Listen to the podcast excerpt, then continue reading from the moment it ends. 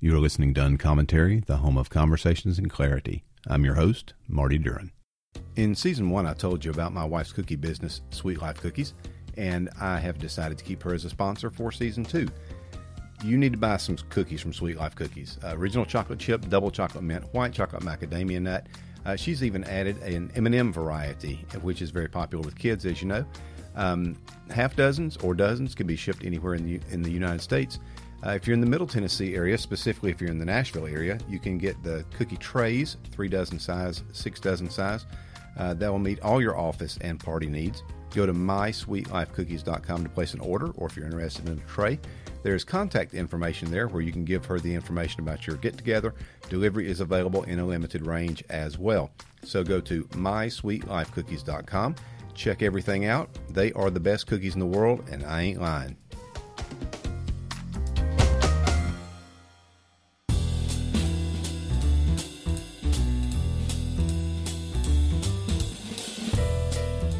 Normally at this time on Uncommentary, I would do the Welcome to Uncommentary intro, but this episode is almost a mix between a special episode and a regularly scheduled episode because uh, Alan Cross and I had had a conversation probably two months ago about the subject of thinking biblically about immigration and things changed so quickly in that world that uh, he texted me maybe two weeks after that and said, "Hey, maybe we want to redo this because things have changed." And now it's been several weeks after that, and we would have had to have redone the episode anyway. I think.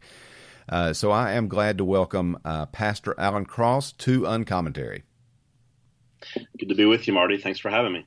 Uh, now, there are a lot of people on Twitter who are growing uh, in their familiarity with you and uh, some readers of the New York Times, where you are an op ed contributor. Uh, but for those uh, those three people who don't net, don't yet know your name, why don't you do a, a, little bio for everybody? Yeah, sure. It's a lot more than three, but um, uh, yeah, I uh, um, am a pastor, uh, a writer, um, writing on Southern issues related to religion and race and um, immigration and just kind of seeing how all those things that, tie together. Been in Montgomery, Alabama for almost 20 years uh, uh, as a uh, first as a pastor and then working with the Montgomery Baptist Association and uh, the Evangelical Immigration Table uh, as an immigrant advocate and uh, working on racial reconciliation. And just recently, in moving, picking up my family, and moving to California to pastor out in the San Francisco Bay Area. And uh, we'll see where uh, where that leads, but hopefully stay connected with um with a lot of this work that I've been doing as well. Excellent. Um, I didn't know you were in the Bay Area. I thought you were farther south for some reason, but uh, but good for you. We're excited about that opportunity. Um, immigration is, uh, I mean, it's going to be a big deal through the 2020 election and beyond, probably. Um, why don't you give us a lay of the land, kind of the brief history? You know, you don't have to go all the way back to the 1700s and how people didn't want the Irish to come over or whatever. Um, but maybe like post uh, the the recent thing that comes to my mind is uh, after the Vietnam War with the uh, Vietnamese immigrants, the boat people, and all that. Uh, if mm-hmm. you can start in that general area, or another point that you feel is valid to give us some context, uh, set the table for what we're going to be talking about. Yeah, um, not, I'm so contextual, so I always go back um, further and further and further until you know. In the beginning, God created the heavens and the earth. Exactly right. I, yeah, I mean, all my thinking ends up, you know, finally end up there, and and so then, uh, and, and then I, I work back. But but uh, uh, thanks for giving me some parameters on that. um, it uh, uh yeah, uh, you know, the idea of America as a nation of immigrants, it's it, it's one of those half truths that we tell ourselves. Um, you know, it is partially true. We can all trace our, our heritage back uh, to someone who came here, unless you're a Native American, mm-hmm. um, uh, or unless you're an African American who was who was forced here. They didn't immigrate here. That, that was that was forced migration. Um, but uh, you know, for for everyone else, um, uh, an ancestor um, immigrated here and uh, you know we need to think about those distinctions and how what happened to Native Americans, what happened to African Americans, how all of that uh, plays into this because it is part of the discussion, and that's why I think you can't separate uh, race, um, nativism, and immigration. It's it, it's all one thing that goes together, and if you look at it that way and you go back into how America has has has has welcomed immigrants, has restricted immigration. Um, all of those factors come into play. So, so really, um, after the Civil War um, is, is is when America begins to talk about immigration restriction with the Chinese Exclusion Act in the 1880s, uh, because Chinese were coming and they were working on the Transcontinental Railroad, and they mm-hmm. were supposedly taking jobs. And there were economic issues, and then you have this a surge of immigration from Southern and Eastern Europe in the 1890s, uh, early 1900s which then there's a reaction against that as well, which then leads to the 1924 um, Immigration Act that uh, uh, uh, built off of this idea of national quotas, to where really the whole idea was that only people from Northern Europe and from from England uh, could come. Basically, um, it it, um, it, restricted Southern and Eastern Europe and people from other countries, and th- that lasted pretty much until 1965 when we had um, um, an immigration act that that uh, um, opened up the doors um, uh, for people to come from all over the world. So this is just a really quick thumbnail sketch sure, um, sure. of what happened. And so, um, you know, in 1965, you have the Seminole Governor March, you have the Voting Rights Act, you have America dealing with racism, um, institutional racism, and they all, and we also dealt with immigration. Um, the way we deal with immigration, the way that immigration has flowed, it's always connected to race. It's always been connected to, to who is really an American, who has full rights as an American um, who belongs here, who does this country belong to? And so lots of times people try to separate the issues out and say, well, you know, we have racial division in the past, and this definitely affects African African Americans. Um, uh, Martin Luther King talked about this. Others have talked about this. That immigration has not always been good for African Americans mm. because immigrants come in and they might be at the bottom of the totem pole, but over time they become part of America, and you know that uh, the idea of, of, whiteness expands and it, it, it, incorporates immigrants from different places, whereas African Americans continue to be, um, you know, not fully um, accepted into overall society. And so these discussions have been happening for a long time. Um, how does race play in? What is America? And um, and uh, all that. And so it's really um, you know, the idea that we are a nation of immigrants is true, but there's we're also a nation that has rejected immigrants, um, and then at different times welcomed them. And so, post 1965, we move into this time period where we want to deal with all this. We want to deal with racism, we want to deal with exclusion, and we welcome people. And then people start coming from all over the world. And it wasn't totally foreseen by the writers of um, of the of the 65 Immigration Act. But what happened was you, you had people that started coming from Africa and from from Central and South America and from India and you know, places like that. And so the composition of America begins to change pretty radically. Um, and that goes on for 40 or 50 years um, until you get to 1980s and 90s. Um, and there's a desire to deal with illegal immigration because there are people coming illegally and there are reasons for that. Uh, and then now we get into the 2000s and 2010s and there's a desire to deal with immigration overall because there's fear or there's concern about uh, the future makeup of america and these people coming are going to change america and we have to protect western civilization and, and all those things. So that's just kind of a quick um, thumbnail sketch. We we have welcomed immigrants. We are a nation of immigrants but there with every wave of immigration there's been a corresponding reaction against it uh, um, based on fear. What happened? You know, who are these people? What if they change us? Uh, who gets to decide what America is? And so this is an ongoing conversation that we've been, and sometimes a full out fight that we've been having yeah. for 200 years. Yeah. You know.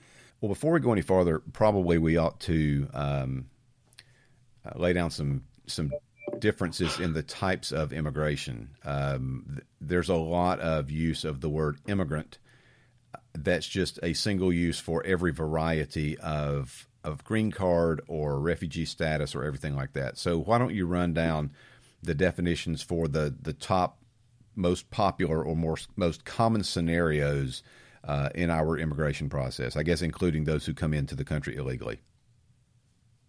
Yeah, so we have um, we have uh, you know immigrants who come legally uh, there are all types of different ways that they do that on different visas. So it's just a plethora of, of ways that people come. Um, if you want to stay, you know, permanently, you end up applying for a green card, which is legal permanent residency, and uh, and you're able to then be on the pathway to citizenship if you choose, or if you don't commit a crime, you know, you can stay as long as you want. Um, so that's you know kind of the goal. Then we have uh, you know folks who come in different ways, which are you know one is the refugee system, which has been basically uh, um, curtailed significantly over the past couple of years, uh, from eighty five thousand to to 30,000 and, and then we haven't even met those numbers. But the refugee um, you know refugees come from UN refugee camps and they go through the refugee resettlement process which is a pretty extensive vetting process. Um, from people around the world and then you have uh, you have asylum seekers uh, this is something that people become aware of more so recently it's been it's been uh, allowed for decades now and really the whole idea behind asylum came out um, came after World War II uh, uh, yesterday was the 80th anniversary of the SS St. Louis that came to the United States full of Jewish refugees. And right. the United States right. turned, uh, turned them away, and and uh, most of the people on that boat were then killed in the Holocaust. And so after World War II, the United States began to rethink, you know, how do we welcome, how do we accept and give refuge to people around the world who are fleeing violence and persecution, and you know, so we don't do what we did before. And so there was a rethinking of all that, and that's where the whole perspective on refugees and asylum seeking and the UN Declaration of Human Rights. And the United States really led in that because we said never again. Mm-hmm. You know, we, we don't want to go through this again where we turn a blind eye to human suffering. And um, and so people have been able to come and and, and declare asylum uh, based on certain criteria, and then you go through a process where you're able to be legalized after that. Uh, and that's a lot of what's happening now at the southern border with people coming from Central America and they're and they're claiming asylum uh, based on persecution and violence and not being protected. Uh, some of them are getting that. A lot of them aren't getting asylum. They're they're being rejected. But then you have people who uh, you know who come on visas. They come legally. Uh, they come on travel visas and they overstay their visas. I think forty percent of undocumented immigrants in the United States today are, are people who came legally. So that and did you say forty percent? Forty percent. Okay of the 11 million undocumented immigrants are people who came here legally. So they didn't, you know, uh, come across the southern border. Yeah, climb over uh, the wall. Yeah, yeah. There is no wall high enough that will keep people from flying into the country legally, and, uh, and then um, you know overstaying their visa. And so that's a huge thing. You know, visa overstays are are a big component. And then you have uh, uh the dreamers.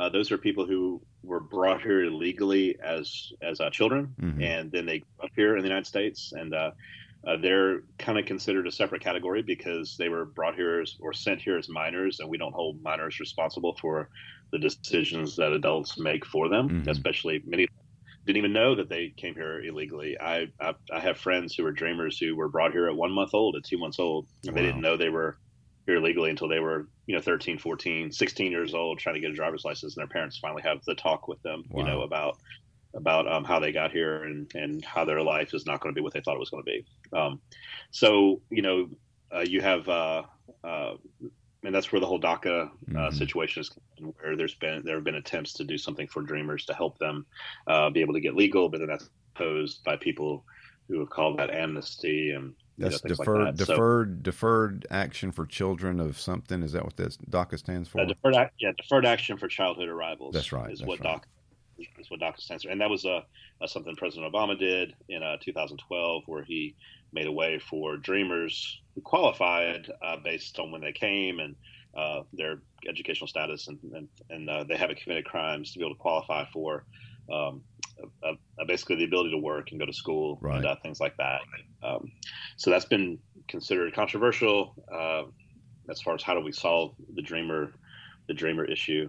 And so uh, you have all of these different groups. There are more. Um, there is uh, there's even a group of, of of of people who were adopted internationally, international adoptees who were adopted before 2000 and their parents didn't know that they also had to to um, apply for a, um, a, citizenship document. They right. adopted them legally. American right. parents adopted them. Didn't do the the second piece of paperwork because they didn't know they had to. Congress recognizes this in 2000, passes a bill that says when you're um, adopted internationally, you become an American citizen. Uh, you know, automatically because your parents. Uh, or something along those lines. There, there's probably some nuance there, but they didn't grandfather in the thirty thousand or thirty plus thousand who that had already happened. Affected, wow, that already happened to uh, before 2000. So we now have over 30,000 undocumented immigrants who were adopted as babies and children internationally before 2000 who can't get legal, um, and they're living here um, in the shadows. And they're and they're considered you know, to be an illegal immigrant. And um, and so Congress has been trying to pass that law every every year over the last few years. There's been bipartisan bill, adoptee citizenship bill that comes up in Congress and it never gets passed. Wow. And, and, it, you know, it's things like that. It's like, can we help these people who were adopted as babies yeah. and brought and there was a paperwork snafu or, or, or an oversight and and they're now you know they can't function in the United States. So, and they have nowhere to go, you know, so type of thing.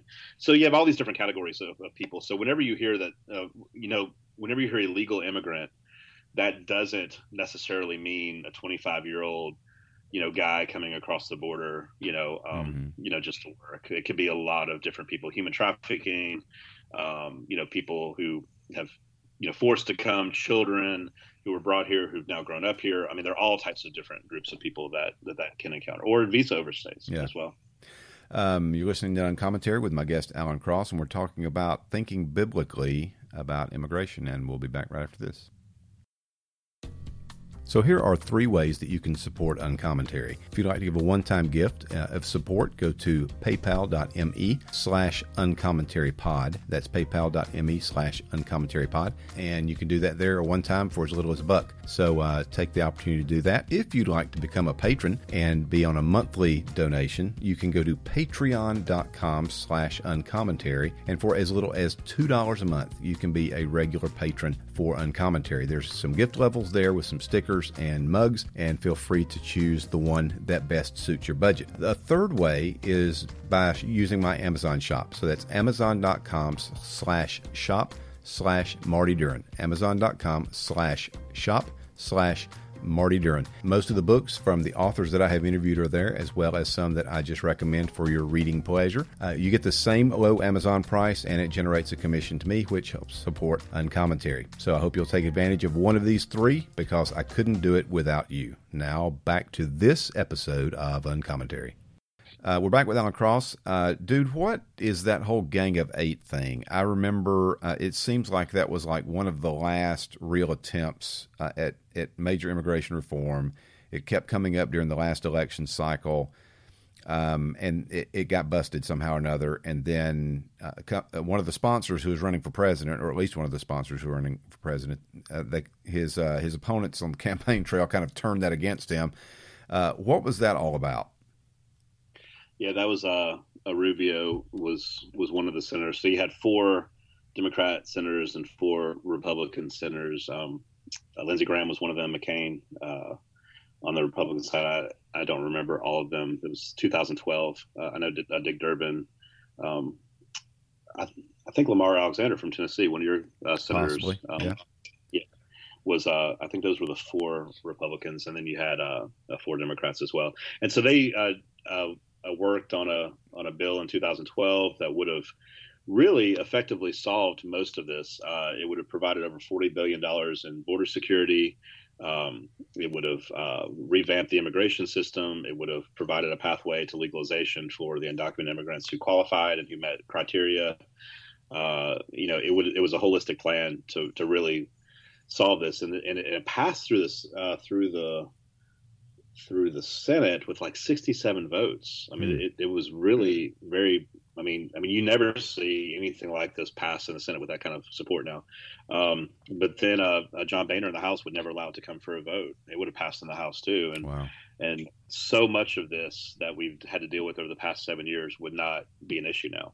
Um, you know, we'd have we'd have border security, we'd yeah. have you know revamped immigration laws uh, things would be a lot better. But you had people on the far right who were yelling amnesty, amnesty, and it wasn't amnesty, but that's what they were saying, and yeah. open borders and all this, and so that that scuttled it, and Republicans feared um, backlash from the far right, and so then when Rubio ran for president in 2016, he was attacked for it, so he had to renounce it and say America isn't ready for this, and but really um, it was it was a smaller number of people on the right who who were very angry about the idea of the 11 million becoming citizens legal. Yeah, um, yeah. or legalized. Um, so let's talk for a minute about border security. There's a couple things. Um, every person who is uh, involved in immigration reform or uh, as uh, immigration proponent uh, talks about the necessity of border security.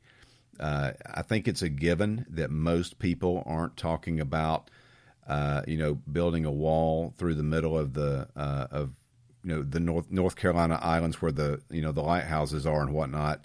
Uh, and and nobody's talking about you know stringing electric barbed wire across the Canadian border. Everybody's talking about the southern border because that's where most people perceive the uh, the greatest amount of the problem is. Uh, but most people who talk about border security don't talk about what that would entail.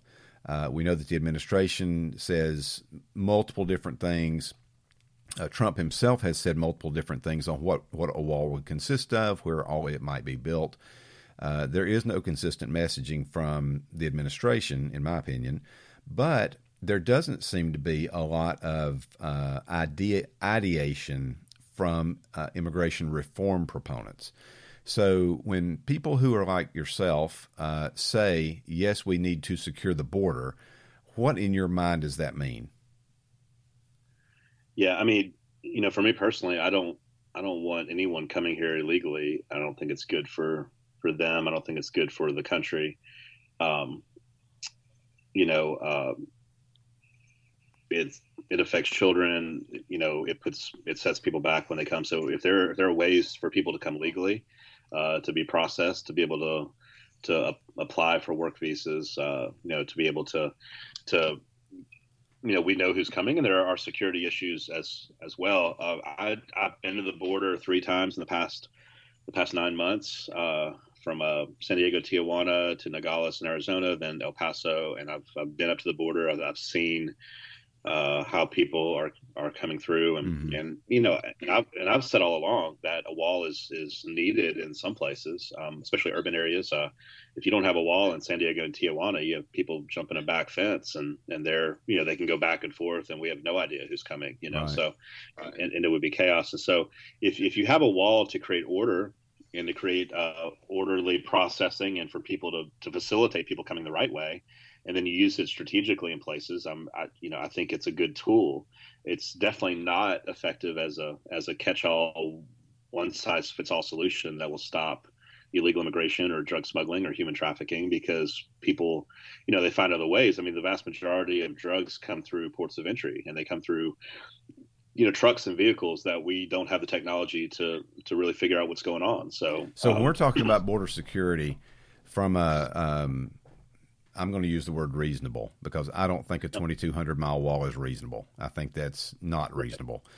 Uh, right. But if we're talking about border security from a reasonable perspective, I, I think about the uh, the congressman from Texas whose district has the longest single connection with the southern border of any other single district. I think it is in in the entire United States. He has more border than any other like, single district. Yeah, yeah, Will Hurd. It's like uh, 800 miles. Yeah, so a third, over a third of the whole borders in his district, and he's been allowed to anybody who will listen to him that a wall through the entire length of the border is not the solution. That there has to be a combination of actual physical barrier. Um, strategic uh, sur- surveillance, and then uh, what I, I, guess I would just call uh, new technology or advanced technology. I guess that would be drones and those kinds of things right, um, right. portable portable stands, which I've seen in Arizona. Uh, you know, uh, not rangers, but border border security folks who have stands that will fit in the back of a pickup truck, I guess, and they can drive to a place, they can set it up, then they get a several mm-hmm. mile view from the top of that, and they can move it to a different location. So those kinds of things are what come to mind when I hear a reasonable uh, announcement or a reasonable discussion of we should secure the border, not a 2,200 mile wall. So, what is the holdup, in your opinion, uh, on the kind of legislation that would get through that would do that rather than, you know, putting some concrete guy in business for his, this generation and his great great grandchildren from all the concrete that would have to be sold to build a 2,200 mile wall?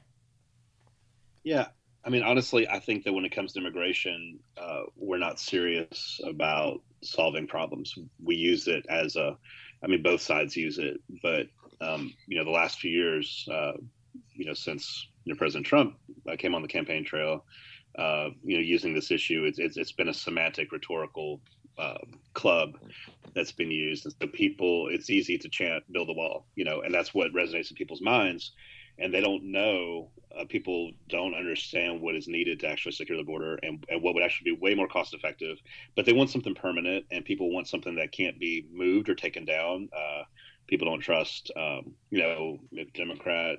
Mean, if there's a Democratic president and you have a, um, a virtual wall with technology and manpower and drones and all that, you know, that can be pulled back, they think. So a lot of people think there's a conspiracy to flood the United States with undocumented immigrants so that you can eventually change the, you know, Voter the voting composition.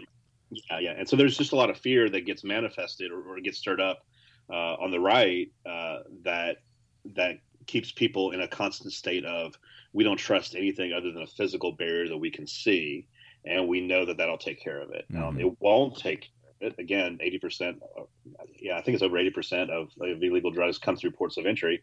We have a million people a day that cross the border legally mm-hmm. through ports of entry, going back and forth through for work, and, and they come legally. Mm-hmm. We can't shut that down. It's hundreds of billions of dollars in economic um, output that goes back and forth across the border. It would absolutely devastate the economy of the United States if we shut down the border completely.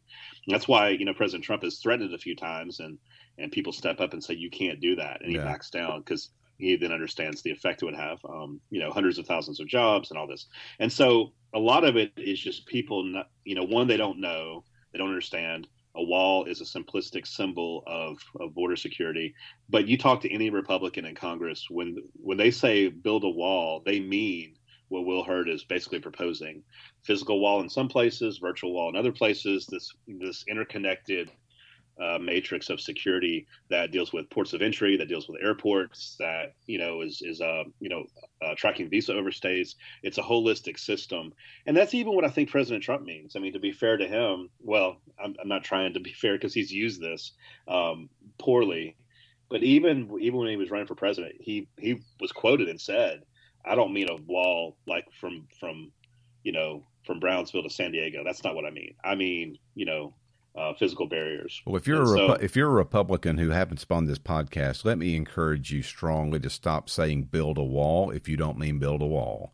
Find better terminology right. that communicates to people like me who think a 2,200 mile wall is a stupid idea, but think an interconnected matrix, as Alan just said, of security um, products or security steps is a great idea.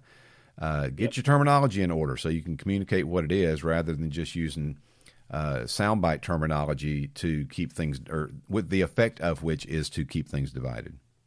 Right, and and, and it makes you wonder: Do we really want to solve this? You know? Yeah. Uh, and then you know, and it, I've been talking about the right and Republicans because that's who's in power now. But I mean, you can you know turn this around on Democrats as well. When you know when Obama and Democrats had had full control of the White House and Senate and House for two years. They didn't do. I mean, they didn't solve this either. And so, you know, a case can be made that both sides are almost, you know, they use this yeah. right, uh, just like the abortion debate is used yeah. as as well um, by both sides. But they use this, and and so the rest of us are, you know, get get, get tossed around with this issue, and then immigrants are are are obviously people who are are dramatically affected mm-hmm. by the mm-hmm. whole thing. So, all right, let's shift yeah. over to um, to kind of a Christian response. You're a pastor. I'm a pastor. Uh, a lot of the people that we know that have an interest in this subject uh, are uh, followers of Jesus. Uh, many of whom, uh, you know, care for genuinely care for people. They love people. They want to see people do well. They want to see, you know, them serving God and knowing God. Um, whose political outlooks might differ, and some might differ because of bad information. Some might differ because, uh, you know, there's a, a little of a, a, distinction between how they view their their Christian walk and how they view, you know, kind of a political presence and all that kind of thing. Uh, but the reality is, there are a lot of people who are believers who are viewing this as an opportunity. Uh, God's bringing the nations to America, in, in the words of one. Um, and so we have a responsibility and an opportunity to get the gospel to them. So, talk a little bit about a Christian response to this immigration crisis. What what you've witnessed in some churches. I know this is like your your heartbeat for the whole thing is right in here. I know this is right down your alley, and you can talk for two years. Mm-hmm. Try not to. Um, but but talk. I mean, talk some about what's going on. What can be done? A great, you know, a good, solid biblical outlook, uh, and then you know maybe a step or two about what people can do um, application wise.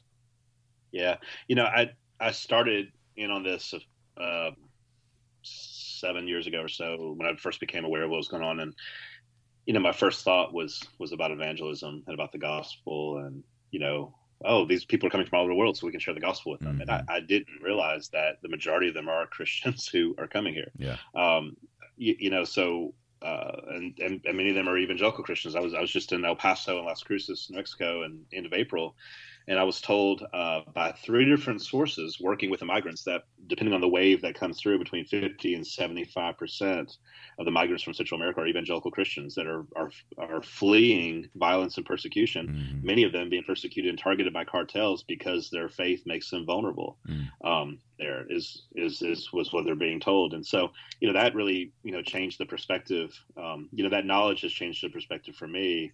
Um, that you know we tend to see people who are foreigners as objects of the gospel, right? Yeah. You know, we can show the gospel to them instead of thinking, well, perhaps God is sending people here who are believers to revive us, uh, and and then also to test us how we how we receive people. So I, I I began to move away from from my first motivation in this being sharing the gospel with people, which we should do, um, and and which I want to do. But I moved to more of a how do we love our neighbor and how do we receive people, whether they are Muslims or Hindus or uh, you know no religion at all, or whether they're evangelical Christians. Because as we do that, as we open up our hearts and our homes and our churches and receive people and bless people, something is, gets activated in us through biblical hospitality, through love for neighbor. And then God moves in that, you know, and so, and it's also a test. Uh, Zechariah 7 is a great uh, chapter that explains this that how you receive the widow, the orphan, the poor, and the sojourner um, that God commands us to to minister to them and welcome them and receive them. And mm-hmm. if we mm-hmm. don't, if we if we turn away from that, our hearts become hard. Uh, the ESV says diamond hard, and so then God um, uh, will send a whirlwind and uh, and and will you know basically scatter us because we haven't done what we're supposed to do. So um, how we receive people is the first thing, and that is a um, and that is a picture of our own understanding of who God is and how He called us out. And so we reflect His His salvation to us and his love for us by how we love other people. Mm-hmm. um, and not having evangelism hang at the end of that uh, rope you know to where we just love people for who they are made in god's image where we minister them we love them and we bless them. And then of course as we get to know them build a relationship or have opportunity we share the gospel with them um, because that's you know what we believe and, or they share it with us we, or they share it with us. Yeah. Uh, yeah exactly right. You know they share with us. And, and and so seeing this from more God loves people. God loves the sojourner. It's all throughout Scripture, Leviticus 19, 33, and 34, all types of places, which is, you know, the foundation of, of the Great Commandment um, of love your neighbor. That passage with the uh, with the parable of the Good Samaritan. It's all over the Bible this uh, this idea that God wants us to welcome and love the sojourner because they are part of the vulnerable, the quartet of the vulnerable, uh, of, of people who don't have resources. And so, as we welcome them, it demonstrates the God that we know. Mm-hmm. So this becomes our witness, not just to the sojourner, but also to the rest of of, of our own community. Um, of, of unbelievers and of people who aren't in the church in Montgomery, Alabama, or Mount Juliet, where you live, you know, Nashville, wherever it might be, um, that this is how we testify to who God is. And so it's like really core to our faith, whether or not we welcome people, whether or not we uh, open up our arms and our homes and our churches to people who are in need. Um, that is the way that we testify to the reality of Jesus. Right. And so yeah so the whole thing became very holistic for me it, it, it, moved away from just being like an evangelism strategy or a mission strategy you know reaching the nations that have come to us which i think is really good and valuable and valid and we should talk about that but as i kept studying this biblically and as i kept encountering people and praying through it i realized okay this is actually really core to my very understanding of the gospel mm-hmm. and of mm-hmm. who god is it's not something i go do down the road as a mission strategy it's like actually if i don't get this right then i'm missing a whole lot of, of, of what salvation is. Yeah. So, um, so how can how can churches then um, engage? Uh, I mean, we know there are thousands of people a month now uh, coming to the border seeking asylum. Uh, and and some of those are going to be turned away because either sheer numbers or their case is going to be deemed, uh, you know, not not sufficient.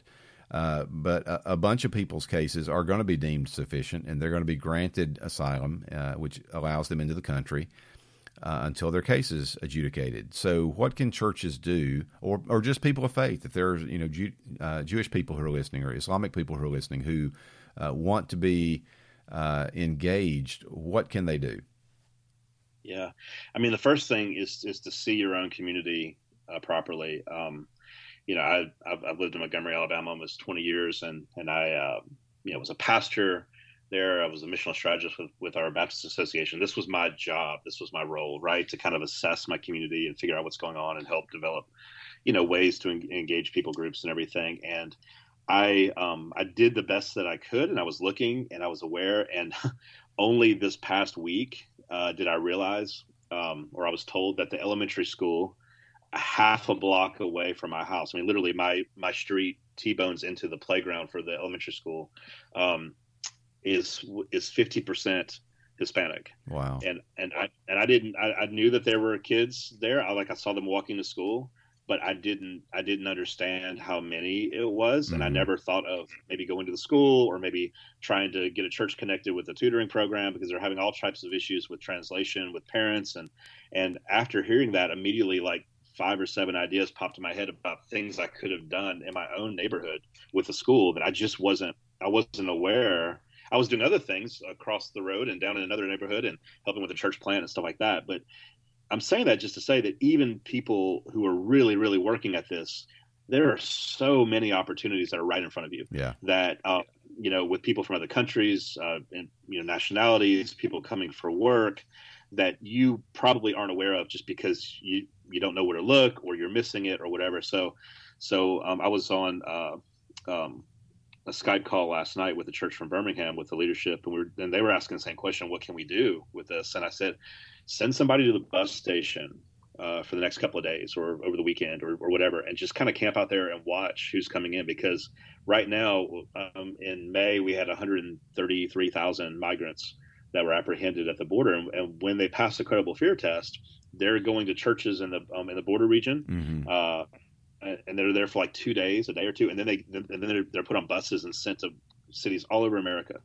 Um, I mean, Nashville is receiving a lot of them. Birmingham, um, you know, where this church is. So I say go to the bus station and kind of just watch and see what's happening, and then connect with some uh, a community ministry or a Hispanic church, um, and then see what you know. Ask them what they're learning, who's coming into their community, and then ask how you can help. You know, are, are there diapers that are needed? Are there mm-hmm. um, you know, feminine hygiene supplies. I know that's a huge thing. You know, that's needed. Just ways to receive people, to welcome people who are who are coming in. Um, you know, with resources and with prayer and with support. Um, and then we have on uh, Evangelical Immigration Table, we have a list of, uh, of, of ministries that we've identified. I've connected with a lot of them personally through the trips to the border, and other members of our team have have connected as well. And um, you know, ways that you can give financially to help and support ministries there. Um, unfortunately, uh, Southern Baptists don't have a collective effort right now, and I've been calling for that and working on that. Our missions agencies and relief agencies aren't aren't helping us with this as far as figure out a way to be able to give and support collectively. So you have individual churches and you have little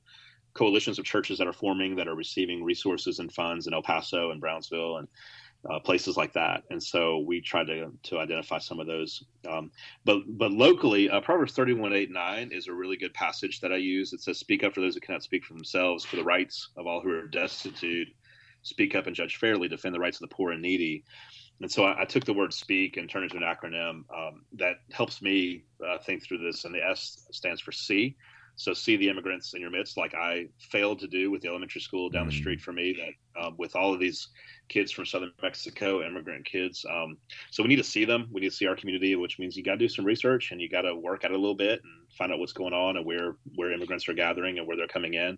And then the P stands for pray. We uh, we often start with prayer, but if you can't if you don't have any insight it's hard to know what to pray for so so pray about what you see and ask god to show you what to do um, the e stands for engage uh, with love and good deeds in the gospel. And so as you're praying um, and as you're seeing, you know, how can I mean, just go to somebody, you know, go to a restaurant, go to a school, go to to wherever you see immigrants gathering and ask them, you know, what's going on and how can we help? And, it, and immigrants are incredibly open to talk about their situation and their family and their country. They'll tell you, mm-hmm. um, you know, because they because they want people to know. Yeah. Uh, uh, invite them into your home, sit down and have a meal. You know, uh, uh, build relationships. And then A is stands for advocate. Um, as you after you engage with the gospel and with love and good deeds, then you realize, okay, here are problems that we can solve, and so you begin to advocate. uh, for them, whether that be with resources or in, your, or in, your, own community or even politically. And then K is for keep going because after you've done all that, uh, there will be more people and more opportunities. And if you pers- if you persevere, you'll learn more and you'll you'll see where the opportunities are. So that's been that's been helpful for me, and I've used that in, in training and everything with uh with churches, and, and, and people found it to be a pretty helpful model to to go forward. So this is Marty Duren. You've been listening to Uncommentary. My guest today, Alan Cross. Alan, where can people find you online? You're very active on Twitter. Where else? And what's your handle on Twitter?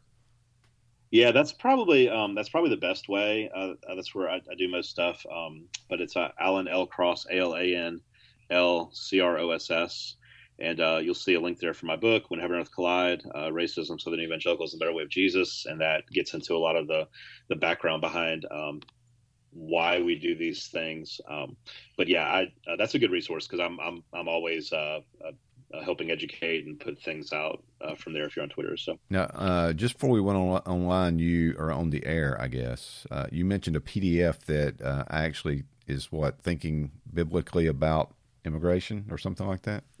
Yeah, so the Evangelical Immigration Table has put together a uh, um, a really good resource um, called "Thinking Biblically About Immigrants and Immigration Reform," and uh, the EIT is uh, is made up of National Association of Evangelicals, Southern Baptists with the ERLC, World Vision, World Relief, about ten different groups, um, and they have have put together their their videos that explain it, um, and it's about a twenty, I think about twenty eight page or or maybe even longer um, uh, PDF that that gives the biblical rationale for why we should minister to immigrants, and then gives practical ways that we can advocate for immigrants and speak on their behalf um, overall. So it's a it's a free download. Um, it's it's it's really helpful. I, I helped. Um, I didn't write it, but I helped edit it, so I'm, I'm, very familiar with what with what it says, and so would uh, would highly encourage your listeners to to check that out.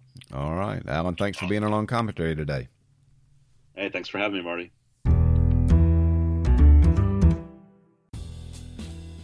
Thank you for listening to Uncommentary. I hope that you've enjoyed this episode. When you get a chance, if you would rate and review uh, Uncommentary in your favorite podcatcher, mostly iTunes, I guess, but uh, whichever one you use, whether it's Overcast or Podbean, if they have a rating system or a review system, if you'd take a few moments to do that, that'd be awesome. It takes about 10 seconds to uh, to rate and about three sentences to review. Um, doesn't doesn't take a lot. So we're over 60 on ratings and almost a 30, I think, on reviews on iTunes. If we can get to 150 respectively, that'll be awesome. Uh, if you're interested in supporting Uncommentary financially, uh, you can do a one-time gift at paypal.me slash uncommentary-pod. That's paypal.me slash uncommentary-pod. Uh, if you'd like to become a patron for as little as two bucks a month, swag level three bucks a month, you can do that at Patreon patreon.com slash uncommentary. That's patreon.com slash uncommentary. Now, if you'd like to advertise, and I can always use advertisers, then email me, Marty Duren at yahoo.com, and I'll get you a rate sheet. You can follow me on Twitter at Marty Duren, follow the podcast at Uncommentary Pod, and tell your friends and relatives and everyone you know to listen to Uncommentary. Till next episode, this is Marty Duren for Uncommentary. Sola Deo Gloria.